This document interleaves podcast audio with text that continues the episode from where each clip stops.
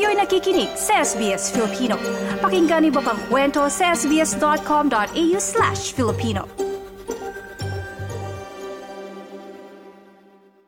Pag nag-grocery ka ba, ano ba yung mga philo grocery goods na talagang nasa pantry mo?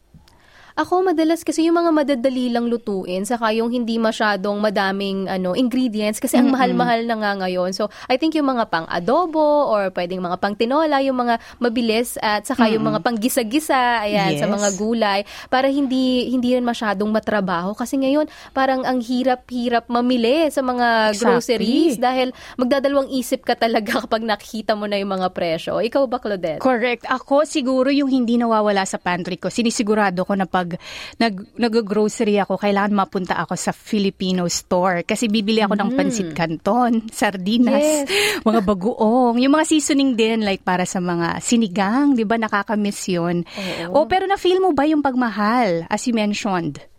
Oo, ramdam na ramdam ko. Kaya nga minsan parang um, gusto ko na lang parang ah, halimbawa itong week na to mag-grocery ako, itong sunod na week hindi kakain kami sa labas. Although Ah, I'm sure iniisip ng iba medyo ay kumakain sa labas mas mahal. Pero sa amin ah, sa experience ko ha, mas nakakatipid kami kasi dalawa lang naman kami ng husband ko and maraming local shops sa paligid namin na nagsuserve sila nung maraming parang mas malaki yung amount nung nung food, nung meal at nasa-share namin yung dalawa. So parang ah, isang meal for ah, two people, mas nakatipid kami. Sa palagay ko ah, dun sa sa naging experience namin. Mm, at pwede mo pa siya actually ma- ma- ma-recycle. Taga makain the next day, di ba? Kasi nga malaki yung serving. O, take away, tapos i-save mo na for the next day.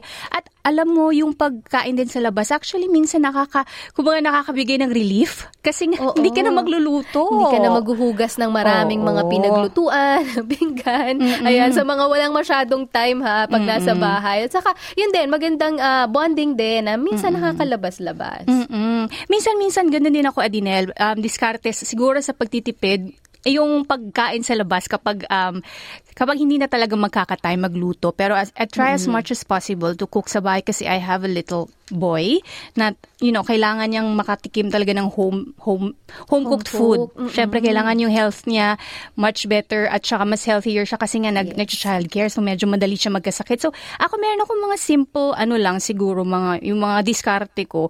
Y- Well, I'm sure ginagawa ng ating mga kababayan to kasi nga nag- magpo-post tayo sa ating Facebook page no yung setting a budget Mm-hmm. Ah, syempre set ka ng weekly budget mo and then ito mahalaga din to yung bumili ka lang ng mga pangangailangan mo so before bum- bu- mag-shopping or mag-grocery sa supermarket, i-check ko muna kung ano yung nasa fridge para to make sure na hindi madoble.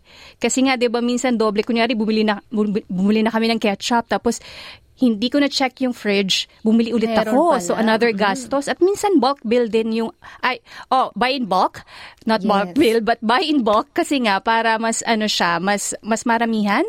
O, pag kailangan mo, meron ka ng stock. And of course, ito, tested and proven to sa akin, Edninel, ha? Pag nag-grocery ako, mahalaga na busog ako. Ayun. Oo.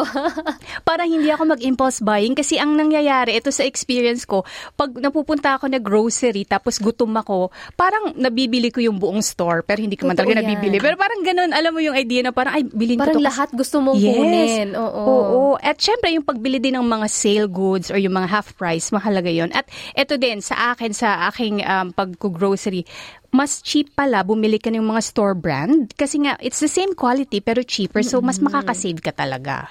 Totoo yan. Laging ikukumpara yung mga presyo para kahit kahit 10 cents lang yan or kahit It magkano, matters. talagang ah, maiipon at maiipon mo yan. Marami ka pang uh, mapapagkagastosan. Correct. Oo. So sa ating mga kababayan na nakatutok sa ating programa, ibahagi po ang inyong mga discarded tips. Ngayong mahal na po ang mga bilihin sa grocery. I-post po yan sa ating Facebook page SBS Filipino. Nice yung bang makinig na iba pang kwento na tulad ito? Makinig sa Apple Podcast, Google Podcast, Spotify o sa iba pang podcast app.